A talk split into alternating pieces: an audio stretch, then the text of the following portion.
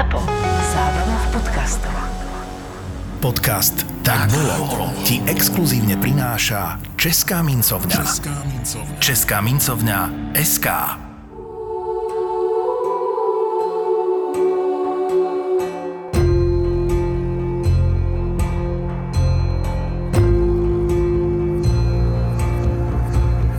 Jure, dnes začneme takou nemilou témou, ale našťastie sa potom presunieme aj ku krajším častiam tohto príbehu.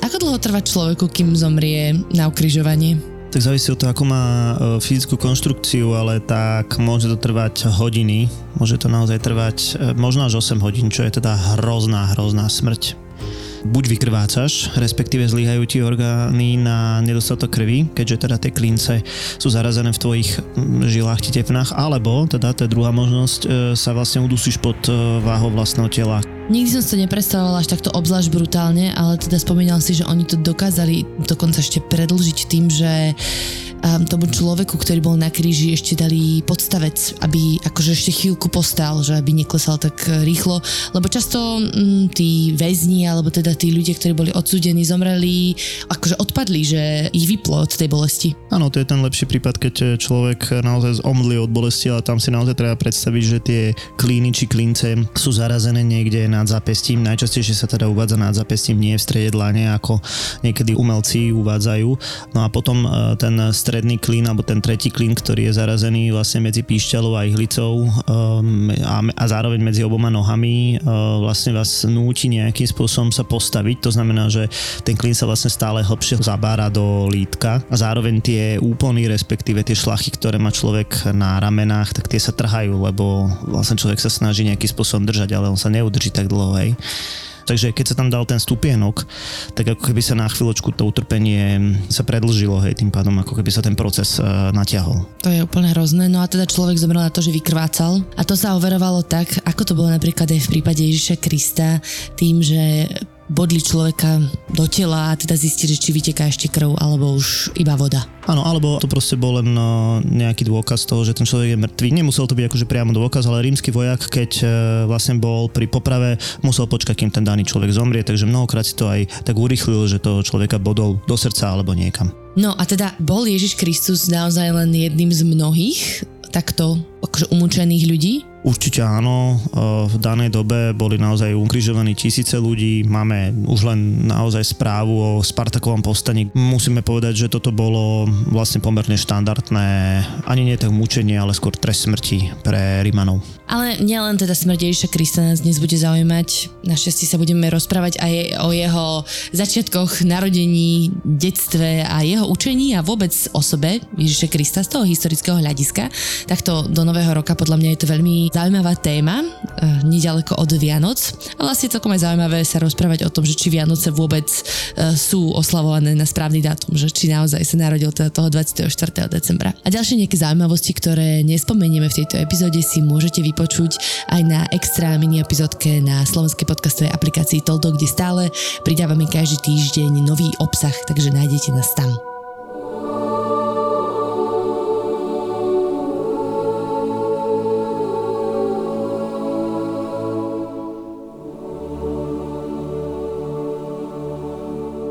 Dobre, tak začneme tak uh, podľa mňa veľmi zhorta. Narodil sa Ježiš v roku 0?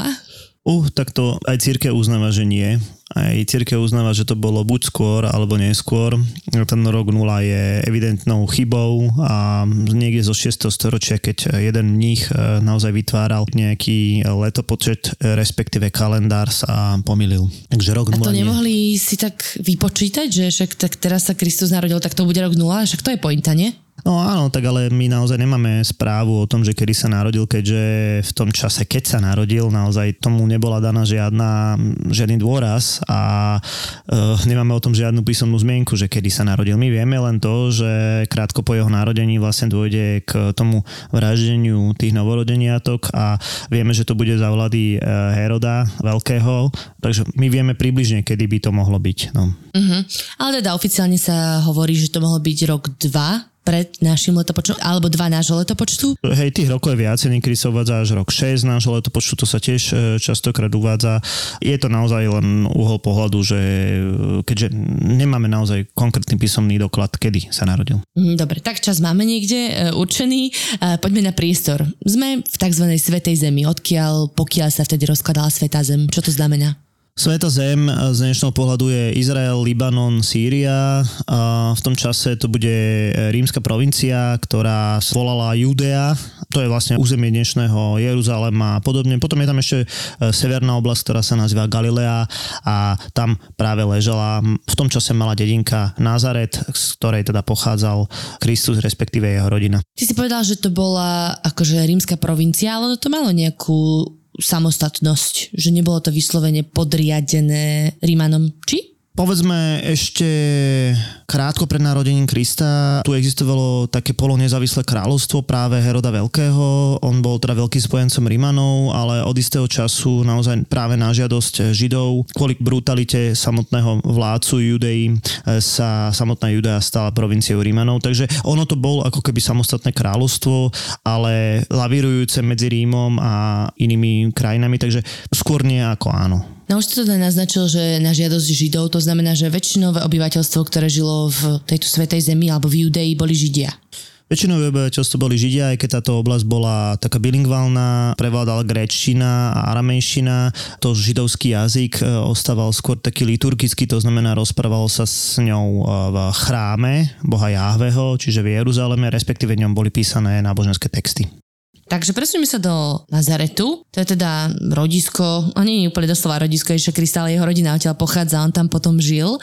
Tak kto boli rodičia Ježiša Krista? Toto je ťažká otázka, lebo naozaj my musíme vychádzať z dvoch zdrojov, ktoré máme. Jedna vec sú biblické zdroje, druhá vec sú historické zdroje. Samozrejme Biblia spomína ako matku Máriu ktorá teda vďaka anielovi sa dozvedela, že čaká Krista ako Božieho syna. My si musíme uvedomiť, že toto bolo veľmi problematické pre možno vtedy 13, možno 14 ročnú Máriu, ktorá teda zistila, že napriek tomu, že je zasnubená, tak e, je tehotná. Podľa židovských pravidel, alebo podľa vtedajších pravidel, mať nemanželské dieťa alebo mať nemanželský pohľadný styk znamenalo ukameňovanie alebo teda vyhnanie z rodiny. Takže toto musel byť veľký problém problém pre ňu. Otec... Ako to ustála inak, že že už bola tehotná. Ona sa potom vydala zice za Jozefa, ale tak bolo jasné, že bola tehotná už predtým.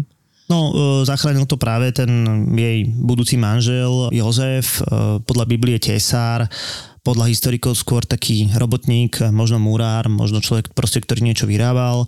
Ten ju asi zakryl, by som povedal a vďaka tomu, že on bol vdovec a mal viacero detí, tak sa to tam v podstate nejakým spôsobom stratilo. Takže ustála to, no.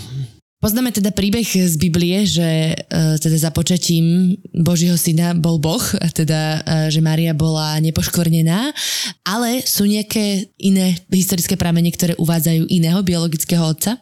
No tak keď sa z historického hľadiska môžeme pozrieť na to, kto bol otcom, tak častokrát sa uvádza jeden rímsky vojak, ktorý mohol Máriu znásilniť. Zároveň sa uvádza, že to teda bol samotný Jozef. Biblia samozrejme tvrdí, že to bol samotný Boh. To je iba akože možnosti, aké sú na jednej strane, na druhej strane, že poďme si dať fakty na stôl. A teda táto mladá rodina, Maria tehotná vtedy už niekoľko mesiaci, a musela vlastne odísť z Nazaretu kvôli tomu, že sa konalo veľké sčítanie ľudu, veľké sčítanie obyvateľstva. No a Jozefová rodina pochádzala práve z mestečka Betlehem, takže oni sa tam všetci museli presunúť za účelom tohto spočítania. A to bola dosť náročná cesta, nie? V tom čase asi 144 kilometrov išli peši, respektíve teda možno nejakom oslíkovi. No áno, vo vysokom, relatívne teda vysokom štádiu tehotenstva to nebola sranda a to je naozaj e, zaujímavé, že prečo to podnikli a niekedy si naozaj historici kladú otázku, že či sa to vôbec stalo a že či teda Kristus e, nebol narodený e, v samotnom Nazarete. No a teda keď riešime tu Betlehem, tak e, oni teda sa ubytujú v nejakom hostinci plnom ľudí. To znamená, že ten samotný akt pôrodu bol dosť problematický v dome plnom ľudí. Mhm, Čiže sa stiahli niekam do maštalky, ale nie je to asi taká maštalka, ako si predstavujeme z tých betlehemčekov vianočných, pretože ty si to už naznačil, ale uh, v Judei v tom čase nebol nejaký veľký dostatok dreva, to znamená, mm-hmm. že určite by príbytok pre zvieratá nestávali z tak e, vzácnej komodity a často sa maštale robili v rôznych jaskyniach alebo akoby v suterénoch domov, ktoré ale teda boli kamenné. Čiže s najväčšou pravdepodobnosťou to asi bola maštáľ so zvieratami, kde Mária rodila, ale teda bola to skôr jaskyňa. Áno, ono naozaj aj ten kostol, či ten chrám, ktorý je postavený na mieste, kde by mal byť Kristus narodený, tak on ma, vlastne obsahuje jaskyňu, takže priamo v Betleheme, takže môžeme hovoriť, že to skôr bola jaskyňa, ako taký náš tradičný drevený Betlehem, to neprichádza mm. do úvahy. No. Čiže ten priestor asi vyzeral trošku inak, ale čo osadenstvo maštaľky? Bolo rovnaké ako v slovenských Betlehemčekoch? Biblia hovorí, že Mária zavinula malého Krista do plienok a položila ho do jaslí, čiže do nejakého malého válovu pre hovedzí dobytok. Ten tam pravdepodobne naozaj bol. No a potom máme teraz správu o tom, že prídu traja králi, traja učenci e, z východu. To bude práve ten prvý okamih, kedy sa naozaj zvestuje svetu, že existuje nejaký král. Ich má viesť nejaká hviezda, naozaj toto vedci častokrát hľadajú, že keď došlo k nejakému, dajme tomu, zatmeniu mesiaca alebo nejakému, nejakom preletu komety. Toto je takisto nejaký časový údaj, ktorý nás posúva, dajme tomu do roku 8 nášho letopočtu. Hej, že proste niečo sa tam Aha, takéto... Že vtedy letela kometa kometa, hej, hej dokazateľne. Z nejakého astronomického hľadiska tam bolo niečo zaujímavé. Potom máme teraz správu o tom, že celá rodina unikne do Egypta práve kvôli tomu, aby sa zachránila pred vraždením od eh, kráľa, toho rímsko-židovského kráľa Herodesa. Keď sa rozprávame o samotnom Herodesovi, tak on bol pomerne dosť paranoidný, on nebol žid, on bol vlastne človek, ktorý bol z iného etnika, dá sa povedať. To znamená, že on naozaj čakal útok z každej strany a v rámci toho Biblia tvrdí, že to bola väžba. Historici tvrdia, že vlastne to tak e, zahrálo do toho jeho psychického rozpoloženia. Častokrát očakával židovské povstanie. Súvisí to s jeho povahou. A odkiaľ sa dozvedel o tom, že sa narodil nový kráľ židovský? Tam bol nejaký časový údaj, kedy sa to má stáť, no on vlastne reálne teda nechal povraždiť e, všetky tie deti, ktoré sa narodili v tom danom momente alebo v tom danom časovom úseku v danej oblasti. Ale teda tí traja králi neboli iba jediní zvestovatelia tejto novinky. Nie, to je ten moment, kedy sa naozaj má ako Kristus objaviť prvýkrát. To neznamená, že, to má, že majú byť jediní, hej, ale naozaj v tom... Čakal, on je malé baby, tak je to proste, vieš, random dieťa, ktoré náhodou sa narodilo. Dobre, my by sme si teraz mali naozaj uh, povedať, že čo sa v tej Judei dialo uh, reálne. Existovalo tam množstvo, množstvo rôznych siekt, a množstvo rôznych politických zoskupení. A zároveň tam takisto existovalo množstvo mesiášov, ktorí očakávali, že tá rímska nadvláda čoskoro skončí a zároveň si proste pomáhali myšlienkou posledného súdu a myšlienkou konca sveta a podobne. To znamená, že aj keby teraz niekto hovoril o tom, že narodilo sa dieťa, ktoré je spasiteľ a tak ďalej, tak mohlo to zapadať do konceptu kohokoľvek z tých, z tých siekt a kohokoľvek z tých politických Že bolo by to jeden z mnohých. Bolo hej? by to jeden z mnohých a to je naozaj jeden z pohľadov toho daného momentu, že asi to možno aj bol jeden z mnohých. Rozumiem. Prečo sa uvádza 24. december ako dátum narodenia? Súvisí to so zimným slnovratom, keďže my naozaj nevieme, kedy sa Kristus narodil a najčastejšie sa teda uvádza, že ten 24. či 25. december je vlastne akési prekrytie starých rímskych sviatkov, ktoré teda naozaj e, vítali alebo respektíve slávili koniec zimy, ten zimný slnovrat. Zároveň niektorí kresťania rozprávajú o tom, že dôležitejšie je počatie ako pôrod. To znamená, e, dávali ten správny sviatok 9 mesiacov predtým, čo je v apríli. No a to zase e, trošku súvisí s židovskou peschou, hej, čiže samot, so samotným sviatkom židov. Dobre, vráťme sa k malému Ježišovi e, s rodinou, s matkou Máriou a teda Jozefom utiekli do Egypta. E, chcela by som ešte iba spomenúť, že on vtedy nebol známy ako Ježiš Kristus, napriek uh-huh. tomu, že my ho tak voláme teraz. Volali ho normálne Ježiš Nazarecký uh-huh. a to Kristus mu prischlo uh, vlastne až oveľa neskôr. Tomu prischlo až niekedy v druhom storočí a, a bolo to teda odvodeného od greckého slova Christos, čo znamenalo pomazaný, respektíve doslovný preklad slova Mesiaš, pomazaný Bohom. Hej, toto je veľký problém. židovsko-grécké preklady. Tieto židovsko-grécké preklady sú naozaj veľký problém, pretože gréčtina bola považovaná za jazyk akože učencov a naozaj aj tie prvé texty kresťanov budú písané v gréčtine a niektoré časti sa naozaj dosť ťažko prekladali. Napríklad teda tá Panna Mária môže byť teda chápaná v gréčtine inak ako v hebrejčine, v gréčtine to môže byť povedané proste, že prvorodička. Akým jazykom hovorili Ježiš? Pravdepodobne aramejsky. Mal nejaké vzdelanie vôbec, že dostalo sa mu nejaké vzdelanie? To je otázka naozaj. On teda, e, spomínali sme, že utečie do Egypta s celou rodinou, ale neskôr sa teda vrátia späť e, do Judei a najmä vďaka teda tomu správaniu, dajme tomu Rímanov a ich miestodržiteľov e, sa bude pohybať potom v tej Galilei, v tej severnej provincii a máme ho teda za syna chudobného tesára, ale keď bude mať 12 rokov podľa Biblie sa stráti na trhu a jeho rodina ho nájde v chráme Javeho, eh, kde bude diskutovať s učencami. No, nielen toto, ale aj iné motívy alebo iné zdroje eh, vlastne dávajú historikom takú teóriu, že Kristus bol vzdelávaný a bol vzdelaný a naozaj ovládal starý zákon. Uh-huh, ale na to by museli mať peniaze ako rodina, nie? Takže, Aby ho dali do školy. Takže presne tak, takže aj ten pôvod eh, toho Jozefa, alebo respektíve celej rodiny mohol byť iný, ale je to samozrejme teória. Celkom ma zaujala tá teória o tom, že on bol teda výnimočný alebo neštandardné dieťa, aj skrz to, že bol teda nemanželské dieťa a možno, že tie ostatní ľudia, tá ostatná spoločnosť to vedela a za to bol nejaký ostrakizovaný, že možno ho šikanovali, vysmievali sa mu a on ako keby stal na okraji spoločnosti a preto sa snažil utekať práve k takým tým chudobnejším vrstvám, k otrokom, um, k nejakým tiež ľuďom na okraji spoločnosti, lebo akože sám sa necítil dobre v tej hey. väčšinovej spoločnosti. Hey, to je zase tá protiteória proti tomu, že bol teda potomkom bohatej rodiny. Tak bolo. My svoje starosti a bolesti často skrývame, ale o jej siedmých bolestiach, ktoré zažila, vie celý svet. Už 58 rokov je patronkou Slovenska a uctievajú ju nielen Slováci.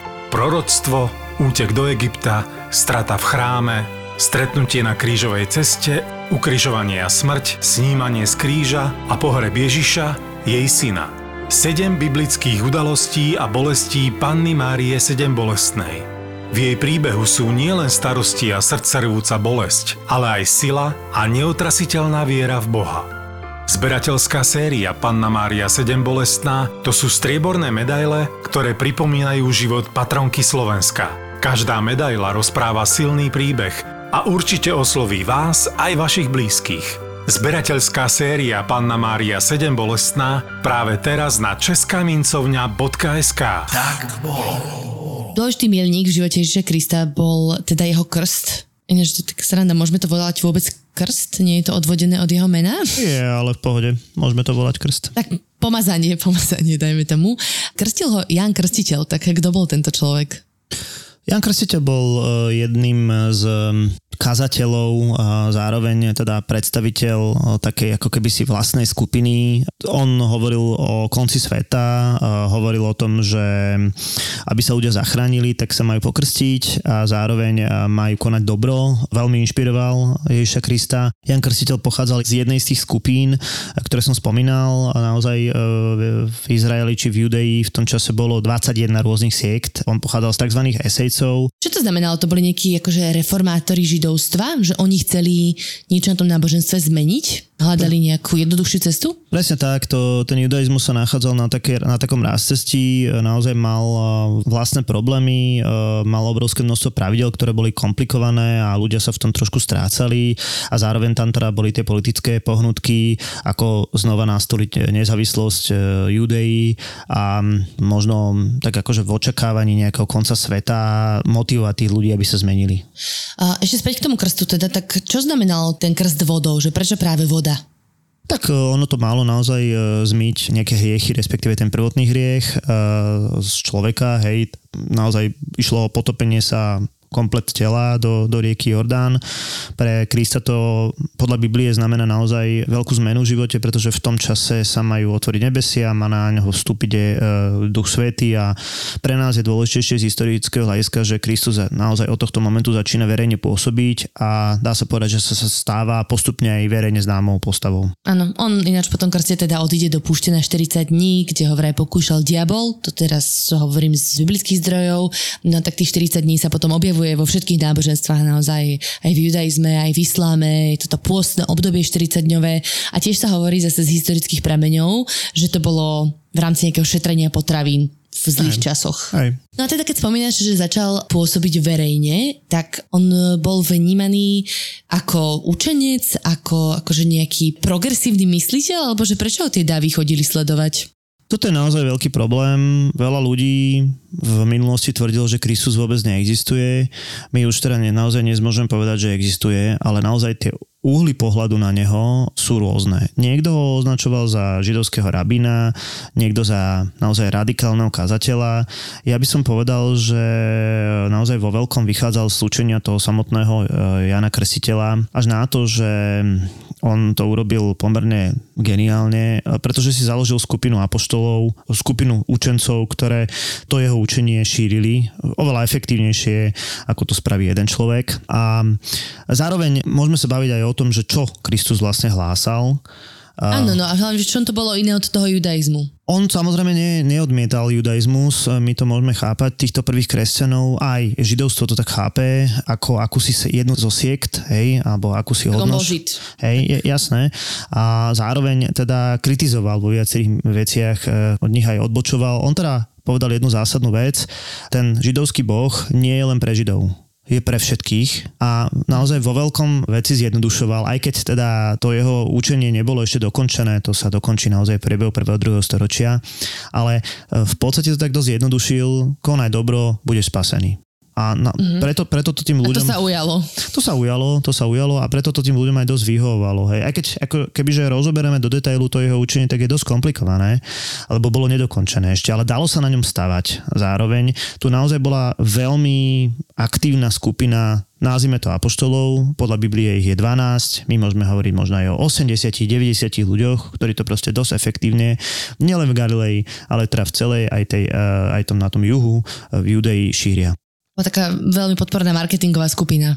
Hej, hej, a zároveň si treba uvedomiť to, že vďaka rímskej ríše e, Židia žili všade možné, žili v Ríme, tam bola naozaj veľká skupina ľudí, žili v Egypte, možno až 10% obyvateľov Egypta bolo Židov, žili v Grécku, takže e, títo ľudia mali nápojenie aj na tých ľudí mimo Judei a tým pádom sa tie myšlienky akože relatívne rýchlo šírili, aj keď teda najmä po smrti Krista.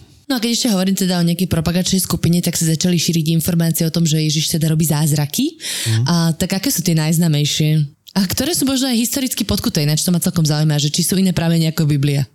No, pramene k zázrakom sú naozaj len biblické, aj keď e, my teda štandardne vychádzame z tých štyroch e, evanielí, ktoré teda uznáva církev, ale teda samozrejme existuje viacero evanielí, ktoré e, sú mimo církvy, napríklad, ja neviem, evanielium Márii Magdalény alebo evanielium dokonca Judášové evanielium existuje.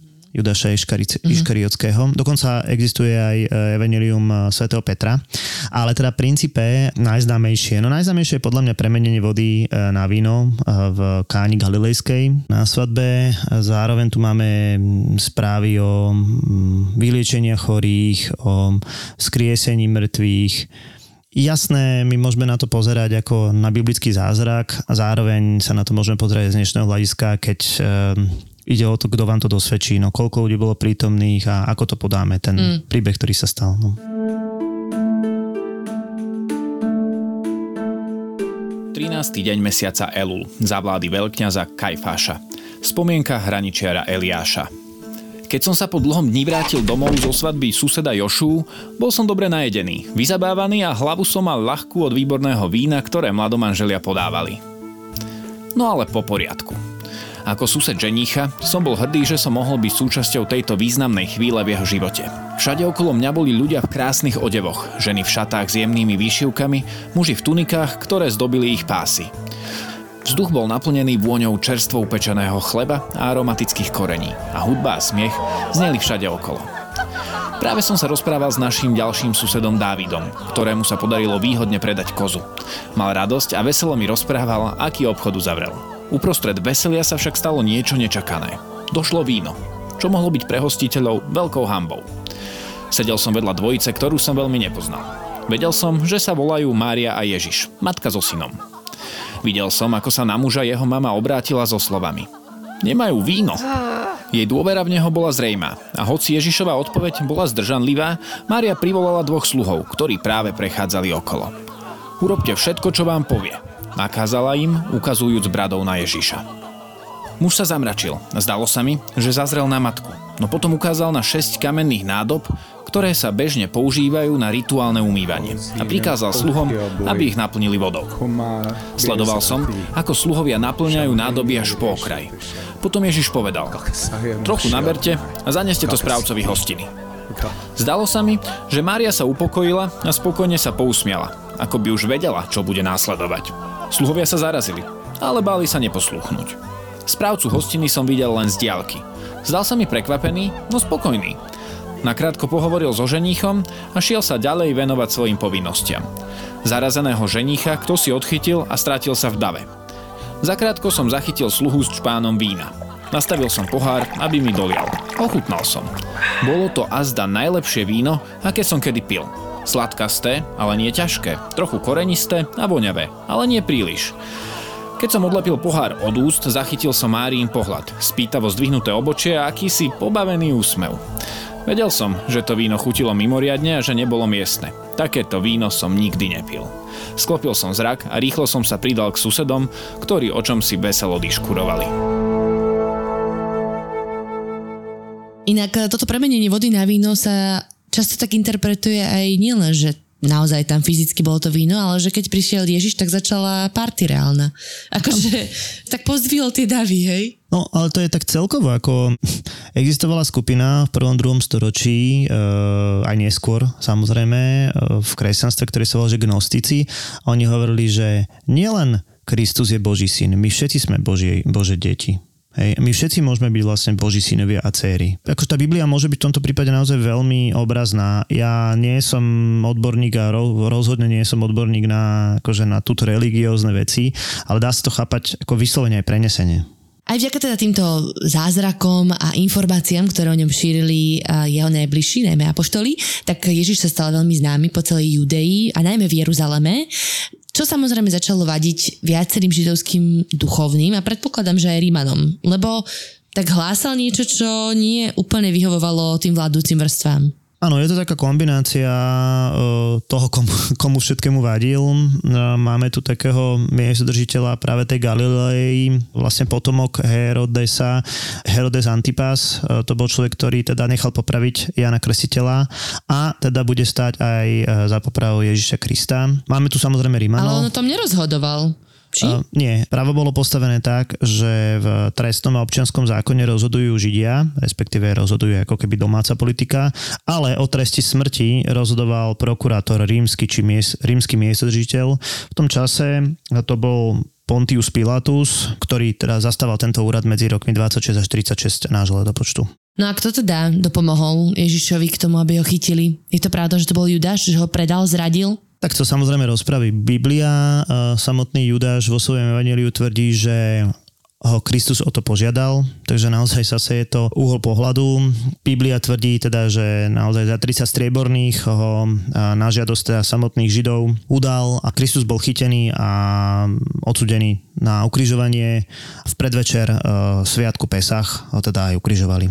Je teda zaujímavé, že on bol odsudený, ale ten Pilát ho vlastne neodsudil hneď. Ono zase v Biblii sa hovorí, že Pilát si umýva ruky, ako keby nechcel za to uh, zobrať tú zodpovednosť, ale vraj on mu najprv nariadil trest bičovania. Mm-hmm. To bičovanie tam akože bolo, tak či tak, ale nechcel popraviť. E, asi v nevidel úplne celkom dôvod, prečo. Napriek tomu ho neskôr nechá popraviť. Je to veľmi divné, pretože Ponský Pilát bol e, známy svojou brutalitou a vydával rozkazy smrti ako na dennom poriadku. Je to zase pohľad tej e, církvy, ktorá upravovala pohľad na samotného Ponského Piláta neskôr. Dnes sa na ňo vlastne z časti pozeráme na, možno na prvého sympatizanta kresťanstva a naozaj je tu taká otázka, že kto vlastne zabil toho Krista a církev mala uh, ambíciu to naozaj zvaliť všetko na Židov. Mm-hmm. Hej? Čiže preto mm-hmm. sa snažila trošku nejak tak opekniť toho ponského Pilata, no historické pramene tvrdia, že teda on sa vôbec e, nejak nezaoberal tým, že či jeden, dvaja ľudia budú popravení v daný deň.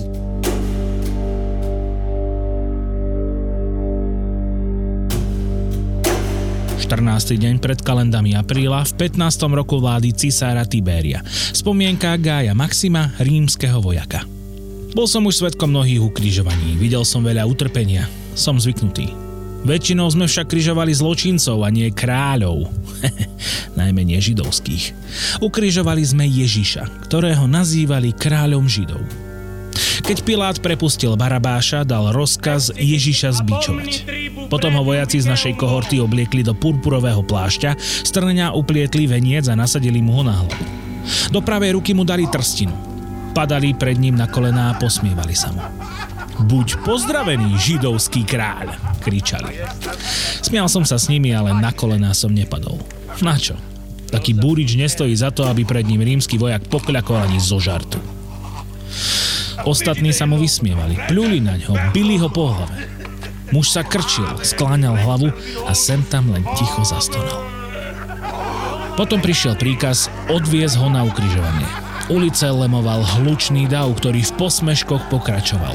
Doráňaný vyšiel z brvnom kríža, ktoré niesol za mesto. Bol na pokraji síl. Moji druhovia teda chytili nejakého muža, vraj bol z Cyrény, a donúčili ho, aby trestancovi pomohol. Na Golgotu sme vyšli sprevádzaní ľuďmi z mesta. Boli tam Ježišovi podporovatelia a obyčajní zvedavci. Začalo sa križovanie. Klíny sa zatlkajú buď cez zápestia alebo cez dlane a potom cez členky alebo cez pety. Toto pribitie spôsobuje obrovskú bolesť a zároveň zachraňuje rýchlej strate krvi, čím predlžuje utrpenie. Poloha tela tiež spôsobuje, že sa odsúdený musí na kríži neustále hýbať, aby mohol dýchať. Nohy a ruky tak napína na podvihovanie tela, čo strašne vysiľuje a bolí. Niektorí vojaci si križovanie užívajú. Pre mňa je to práca. Odsúdení strašne, naozaj strašne kričia. Musí to byť bolesť, ktorá sa sotva dá vydržať. Ale mne to nejaké potešenie neprináša. Som rímsky vojak. Patrí to k tomu. Sú medzi nami takí, ktorí sa predháňajú v tom, kto bude zatlkať kliny. Ja sa radšej starám o poriadok okolo. Vždy sa nájde dosť vedavcov, ktorí sa chcú dostať čo najbližšie. Keď ukrižovali Ježiša Nazareckého, moji spolubojovníci si hodili los a rozdelili si jeho rúcho. Stál som bokom a s pár ďalšími zadržiaval dav. Potom sme sa striedali na stráži, ako to bolo nariadené. Vždy je to tak. Ukrižovanie je pomalá smrť. Niekedy trvá celé dní, kým zomnú. Nakoniec väčšinou sypia, nedokážu už dýchať, udusia sa. Je to nepekná smrť. Nuž ale ktorá je pekná. Z povahy svojej práce o smrti veľa rozmýšľam. Nechcel by som sa utopiť ani uhorieť. Určite by som nechcel zomrieť na kríži a keďže nenávidím hady, ani hadí jed neprichádza do úvahy. Možno uškrtenie, keby som mal zomrieť násilnou smrťou. Alebo nejaká nehoda, pád z útesu a hotovo. Hlavne rýchlo. To sa ale ukrižovaným zločincom nestane. Aj tento tu bude celé hodiny, spolu s dvojicou zločincov, ktorých ukrižovali spolu s ním. Nad Ježiša zavesili tabuľku s nápisom Ježiš Nazarecký, kráľ židovský. Ako vždy, umierali pomaly. Dav však bol vytrvalý. Iných zachraňoval, sám seba nemôže zachrániť. Je kráľom Izraela, nech teraz zostúpi z kríža a uveríme v neho. Smiali sa. Stál som tam mlčky a len som robil svoju prácu a dával pozor. Po niekoľkých hodinách sa nečakane zatiahlo, ale inak to bola pokojná stráž. Okolo 9. hodiny od pribytia na kríž Ježíš zvolal prekvapivo silným hlasom. Lahy! Lahy! Eli, Eli, lema sabachtani. Čo znamená, Bože môj, Bože môj, prečo si ma opustil? Keď to počuli niektorí z tých, čo tam stáli, povedali, volá Eliáša. To si hneď odbehol a vzal špongiu, naplnil ju octom, nasadil na trstinu a dával mu piť. Ale ostatní hovorili, nechaj to, nech vidíme, či ho Eliáš príde vyslobodiť. Ale Ježíš znova zvolal mocným hlasom.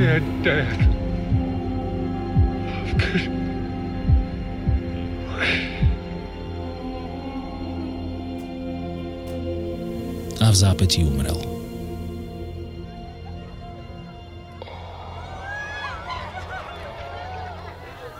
Zobďaleč sa prizerali ženy, ktoré nasledovali Ježiša z Galilei a vtedy sa dali do hlasného plaču.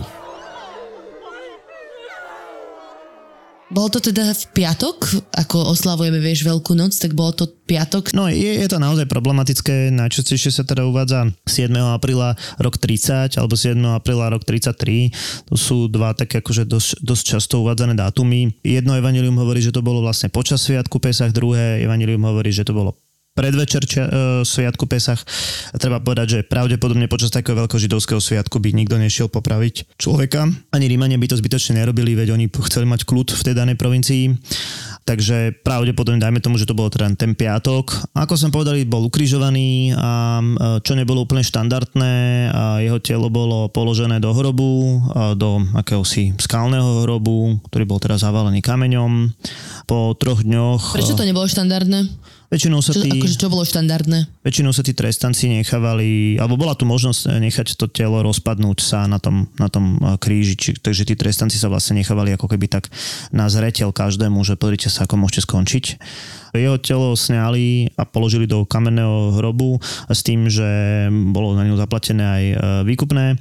No a po troch dňoch, eh, keď ženy išli pozrieť ku hrobu, práve Mária Magdalena podľa Biblie vlastne našla hrob otvorený a telo v hrobe nebolo. Dobre, čiže Biblia hovorí, že Ježiš Kristus vstal z mŕtvych a uh-huh. on sa teda objaví po pár dňoch, opäť niekoľko apoštolov prisvedčí, že ho videli a, a potom vstúpi na nebesia. Tak. Čo hovoria historické pramene? Čiže čo sa mohlo stať? Č- aké fakty máme k dispozícii? No, Židia od začiatku tvrdili, že e, práve apoštoli, alebo teda tí e, žiaci a, a pokračovateľia Krista e, telo ukradli. Samozrejme, kresťania tvrdia, že teda vstal z mŕtvych a že to je práve ten najdôležitejší dôkaz tej jeho božskej podstaty.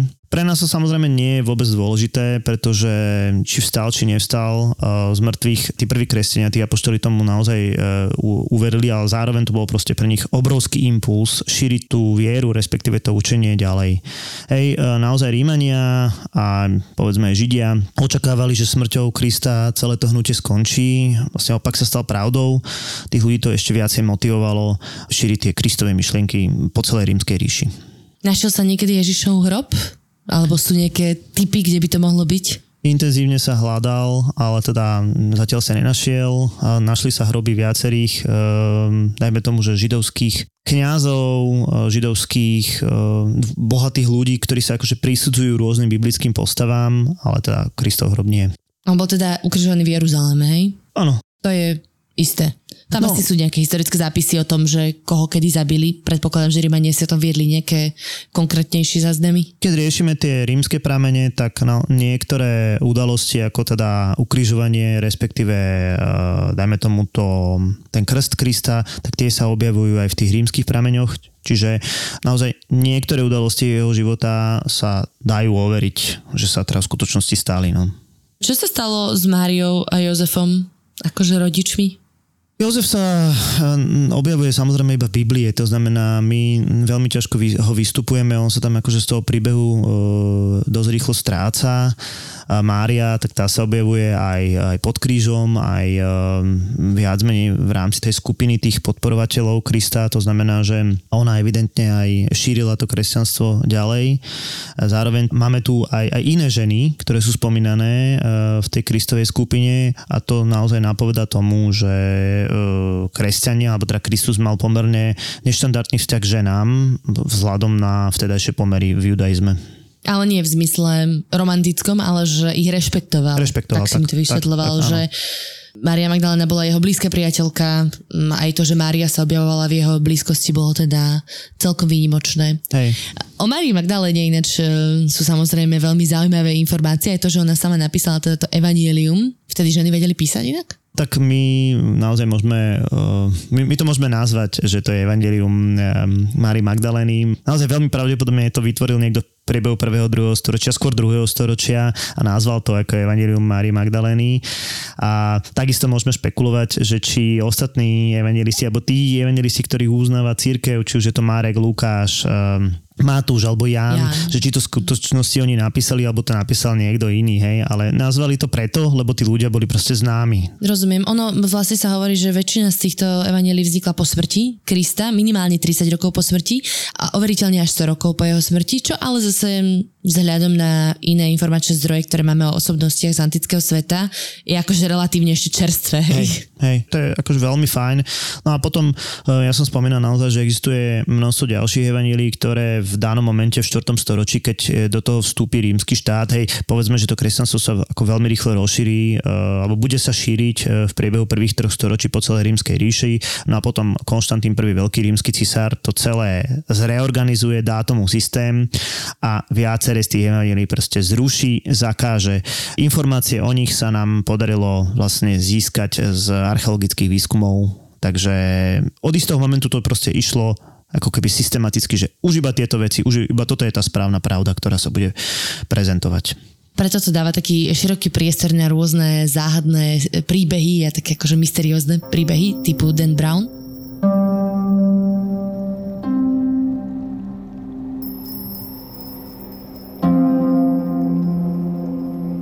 26. september 2019. Denník Hannah Marley, študentky cirkevnej histórie so zameraním na ranokresťanské obdobie. Keď odhalili tú mozaiku, všetko do seba zapadlo.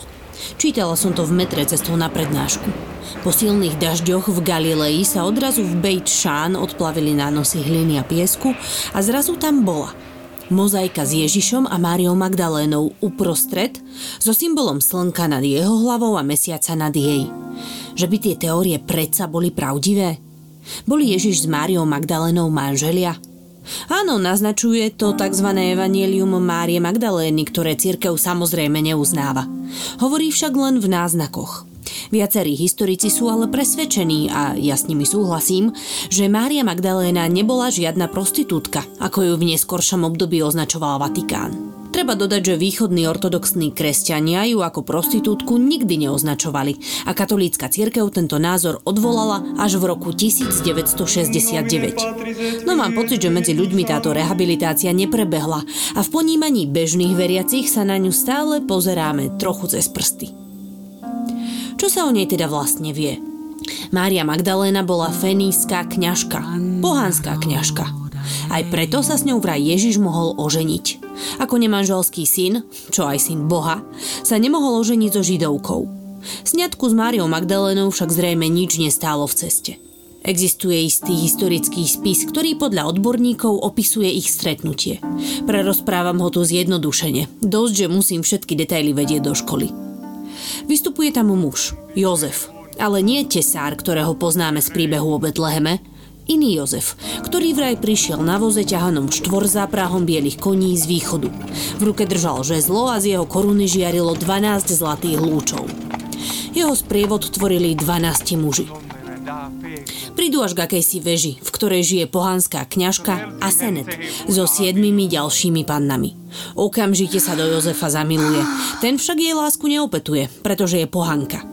Asenet to veľmi zarmúti, preplače celé dni a noci, až nakoniec vyhodí pohanské rituálne sošky z okna. V tom sa objaví aniel, ktorý jej prinesie chlieba víno.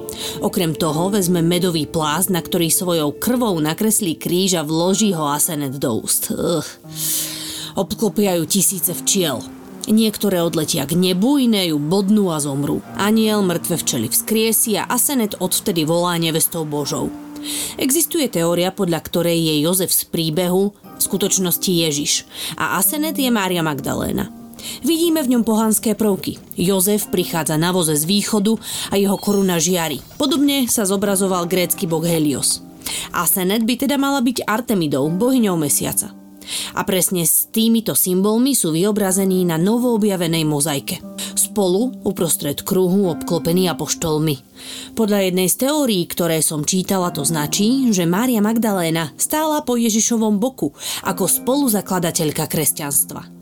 Akurát vtedajší ľudia, ktorých obklopovalo množstvo náboženstiev, mesiášov a hlásaní, nedokázali skrátka vymeniť jedno za druhé bez ozmeny.